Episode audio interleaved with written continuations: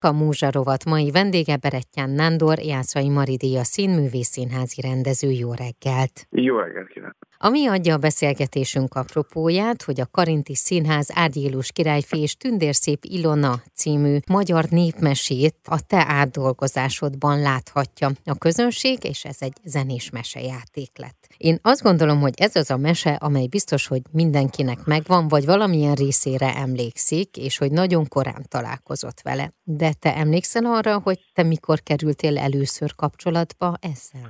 Arra nem emlékszem, hogy először, mikor kerültem kapcsolatba. Arra emlékszem, hogy amikor középiskolában tanultuk a Csongor Tündét, akkor elolvastuk ezt a mesét is, vagy hát beszéltünk erről a meséről is, és hát mindenki ismerte, és én is. Mikor ismertem meg, vagy hogy, ezt nem tudom, mert valahogy annyira mélyen gyerekkorba, és hát nem véletlen, hogy mindenki tudja, mert tényleg egy olyan alapmesénk, és hát olyan gyönyörű történet, a világ egyik legszebb történet a szerelemről. És akkor itt nekem adódott a kérdés, hogy vajon, amikor megérkezett ez a felkérés, hogy te dolgozd át és rendezd meg ezt a darabot, akkor a sok-sok minden miattam, hogy mindenki ismeri, mindenki tudja, hogy tudtál hozzá kezdeni? Hogy ez olyan legyen, amilyen te vagy? Fú, hát ez úgy kezdődött, hogy Olt Tamással a Karinti igazgatójával, leültünk beszélgetni, hogy kellene a Karintiba egy darab gyerekeknek, az óvoda vége, alsó tagozat, ez úgy hiányzott a Karinti repertoárjából. És hogy kéne, kéne oda valami. Hát beszélgettünk sokat, sok anyag följött, és akkor végül is én mondtam ezt, hogy hát Tamás, ez egyrészt olyan szép, és egyrészt mindenki ismeri és aki meg nem ismeri, annak meg muszáj megismerni. Szóval vannak olyan kulturális kincseink, amiket muszáj továbbadni, hogy próbáljuk meg ezt, és akkor beszéltünk minden rendezőről, vagy szóba jött, hogy ki rendezze ezt meg. És akkor mondtam, hogy megrendezem én, mert egyrészt én még nem rendeztem ilyen klasszikus gyerekdaragot, vagy mesedaragot, és úgy vonzana, vagy úgy kíváncsi lennék, mert mindenféle mesélnek róla, hogy ez mennyire nehéz, uh-huh. tényleg nagyon nehéz. na és akkor Tamás beörült neki, belement, na és akkor így kezdődött el a munka. Úgy kezdtem hozzá, hogy magának a népmese irodalomnak, már ugye a népmese értelmezésének nagyon nagy irodalma van. Az, hogy ezeket a kódokat hogy fejtik meg, ezt mondják, és szerintem egy nagyon érvényes dolog, hogy ezek egyrészt tanulságokkal teli mesék, de másrészt ezek egyfajta világmagyarázatok is, azok a kereszténység előtti világnézeteknek a lenyomatai, nem csak egyébként a mi meséink, hanem nagyjából mindenhol, ahol valamiféle ilyen sámánisztikus vallásra, valamelyik monoteista vallás ráült, úgy mondják ezt a néprajzosok, hogy belemenekültek a mesékbe ezek a tudások, ezek a régi tudások, meg persze aztán keveredtek, aztán valahogy úgy összeértek. Tehát egy ilyen gyönyörű ilyen szinkretista hagyomány alakult ki ebből, de ezeket kezdtem el olvasni, hogy egyáltalán megértsem én is, hogy azon túl, hogy egy szép történet, milyen olyan olyan mélyebb kulturális kódok vannak benne, amiket esetleg nem értek, és hát rengeteg van. Tehát uh-huh. itt mhm. rengeteg az, hogy mit jelent az állatkirály, mit jelentenek az örtögök, mit jelent az, hogy a nappal, a széllel, a holddal találkozik. Szóval ezek ilyen nagyon mély dolgok, amik persze magában a mi előadásunkban nincsenek kifejtve, sőt azt mondom, hogy nem is kell teljesen ezeket uh-huh. kifejteni, hanem ezek úgy tudat alatt hatnak, hogy hiszen valahogy mindenkinek hat egyébként az, hogy mit, mit jelentene a nappal találkozni, a világossággal találkozni. Igen, igen. Ez mindenkinek jelent valamit, anélkül, hogy diszertációkat olvasna uh-huh. róla. És akkor elkezdtem olvasni és Gyula, mert ezt is hát nagyon sokan mesél is földolgozták, vagy megírták, hogy alakították. Én az I. és Gyulát vettem alapul, és akkor elkezdtem olvasni, és akkor azt, azt, azt elkezdtem aztán ugye dramatizálni, jeleneteket írni belőle. Volt, ahol nagyon egyszerűen adódott egy jelenet, voltak pedig olyan helyek, ahol azt éreztem, hogy hát itt valamit, valami kell még, hogy a, ki kell fejteni valamit, amit így Gyula mondjuk egy, egy mondattal megold, hogy és akkor találkozott ott a nem tudom én kivel, de nem mondott neki semmit, úgyhogy arrébb ment. Uh-huh, Nyilván ilyen, de, hogy de, szóval ami egy, egy mondat a, a mesében, azt arra lehet, hogy én írtam egy másfél oldalas jelenetet, mert azt éreztem, hogy dramaturgiailag egyébként az nagyon fontos. És akkor így, hát így megy bele az ember, és hát persze a próbán is alakult. Tehát itt azért, mivel ez egy új szöveg, először van a színészek száján ez a szöveg,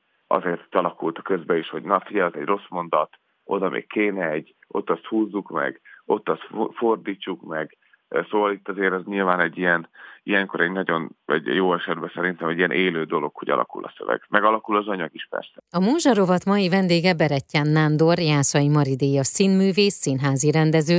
Már is folytatjuk a beszélgetést. A Karinti Színház idei évadának második bemutatója az Árgyélus királyfi és Tündérszép Ilona című zenés mesejáték. A magyar népmese Berettyán Nándor átdolgozásában került színpadra, amely legközelebb október 28-án lesz látható. Az átjélus királyfi és tündérszép Ilona meséjét mindenki ismeri.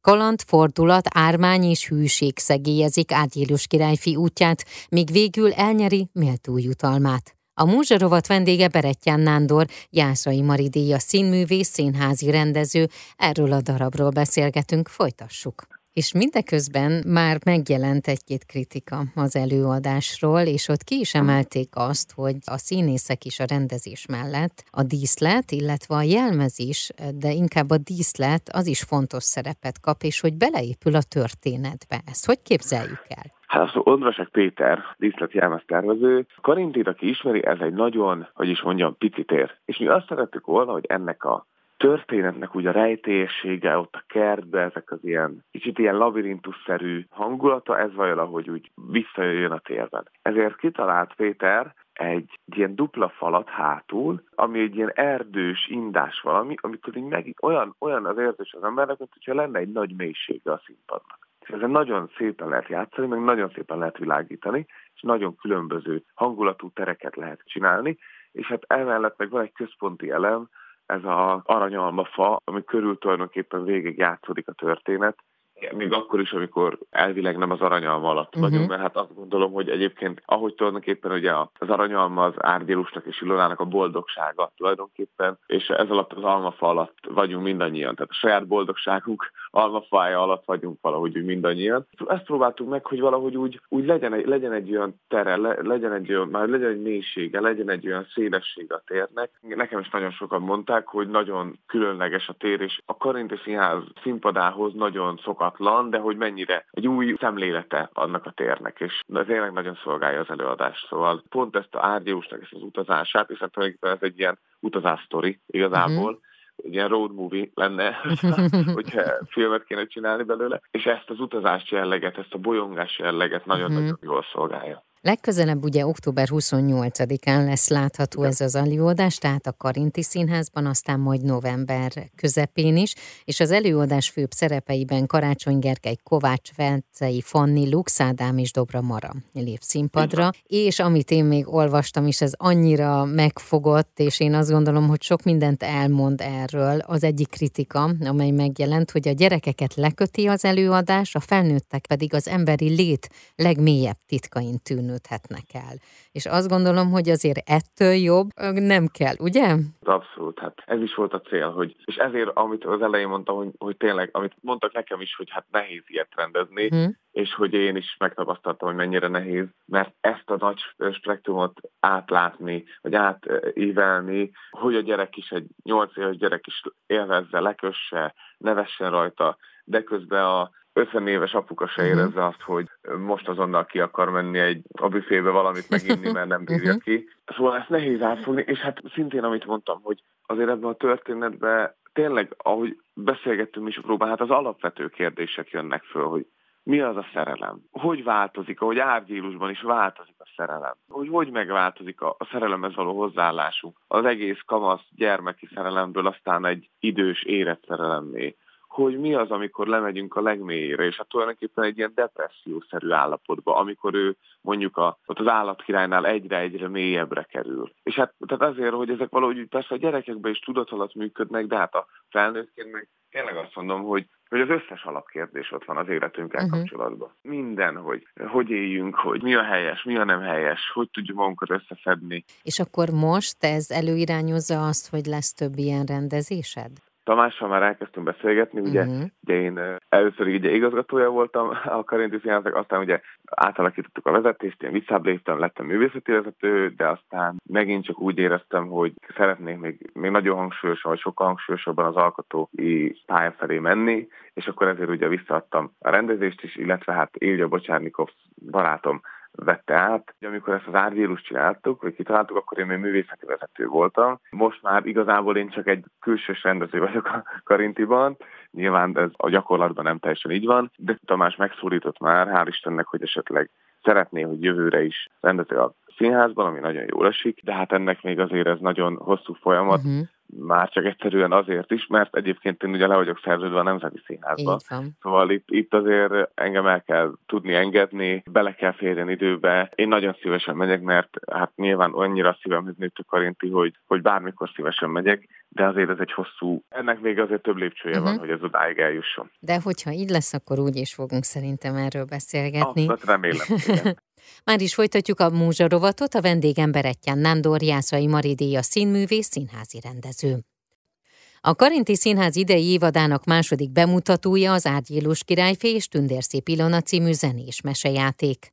Ezt a mesét mindenki ismeri. Kaland, fordulat, ármány és hűség szegélyezik Árgyélus királyfi útját, míg végül elnyeri méltó jutalmát. A magyar néppese Berettyán Nándor átdolgozásában került színpadra, amely legközelebb október 28-án lesz látható a Karinti Színházban.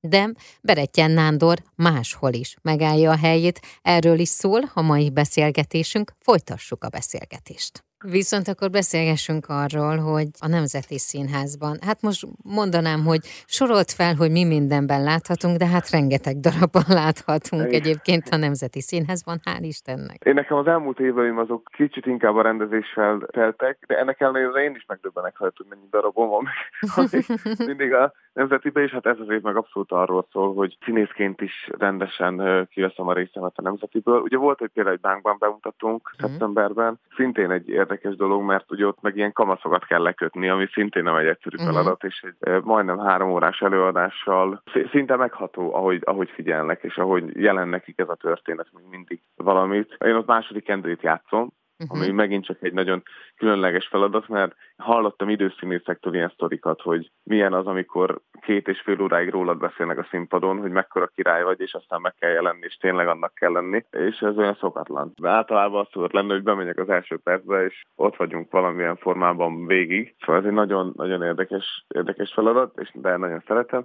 Most pedig hát szintén egy népmesei alapú előadást próbálunk, ez az Aranyhajú Hármasok című előadás. Nem akarok belemenni, mert ez is egy óriási Jó. téma. Ez is egy népmese típus, több mint 300 változata van a magyar közegben, de egyébként e- egész eurázsiai közegben, Lisszabontól, nem tudom, meddig, keleti határig, ez mindenhol megvan, Kazasztánig, vagy nem tudom meddig. Ez a történet ennek egy földolgozása, annak még nagyon az elején vagyunk, de hát na, rettenetesen izgalmas. Na és utána pedig rendezek egyet a Nemzetiben is, a Sík Sándor István király című darabját. Én úgy tudom, hogy nem sokat játszott darab, pedig zseniális darab, ugye Sík Sándor Radnótinak volt a legjobb barátja, ő is keresztelte meg, hiszen ő egy szerzetes író volt egyébként, uh-huh. és egy fantasztikus darabot írt arról, hogy István ott van a utolsó napján, vagy hát élete végén, később derül ki, hogy ez az utolsó napja, de hogy uh-huh. élete végén, de érzi minden esetre, hogy itt, itt nem, nem sok van már hátra, és el kell döntenie, hogy a pogány vazulnak adja át a hatalmat, aki viszont Árpádvér, vagy a külföldi idegen Orszaló Péternek, aki keresztény. És hát e között a nagy ezer éves dilemmánk között, amit ezer éve ütjük egymást ugyanebben a témában, ezt oldja föl Sík Sándor valami olyan gyönyörűen, hogy én hát szerintem húszszor már elolvastam a darabot, de húszszor sírtam rajta, hogy, uh-huh. hogy hogy oldja ő föl ezt az egészet. Szintén a maga zsidó származásával, zsidó származásúként lett keresztény szerzetessel, tehát hogy egyszerűen egyszerűen megható az egész. Valahogy azt érzi az ember, hogy azért van remény itt a békére, vagy van remény itt az egyetértésre, ahogy látszik azért a történelemben, hogy vannak olyan pillanatok, amikor hál' Istennek ez meg is történik. Uh-huh. Igen, hiszen ugye a Nemzeti Színháznak a 2023-24-es évada az a királyok évada, tehát Igen. nem véletlen, hogy Igen, ez Igen. a darab is most előtérbe fog kerülni. Illetve hát ugye 2024-ben pedig majd kijön a Most vagy Soha című film, hát, ahol hát, pedig Petőfi Sándort alakított. Abszolút, abszolút. Még talán egy utószinkron lesz nekem, de ugye végeztem tulajdonképpen uh-huh. vele, úgyhogy a várakozásban vagyok nagyon erősen, és hát nagyon-nagyon várunk, hogy, hogy mi lesz belőle, és hogy hogy fogják venni, mennyire fogják szeretni. Én nagyon szerettem csinálni, és hát nyilván itt az elfogultság, elfogultságával tudok csak beszélni, uh-huh. szóval semmilyen objektivitás nincsen uh-huh. bennem. Én nagyon szerettem, szerintem nagyon jó lesz, nagyon szép lesz, és szerintem azt a érzést, vagy azt a fiatalos lendületet, ami végeredményben megszült a forradalmat, az, azt, azt valahogy sikerült megtalálnunk. Úgyhogy hát nagyon várom. Uh-huh. Hát ugye ez, ez egy ilyen borzasztó érzés, hogy az ember végez tavaly szeptember végén volt az utolsó, vagy szeptember közepén volt az utolsó forgatási napom, és azóta várom, hogy,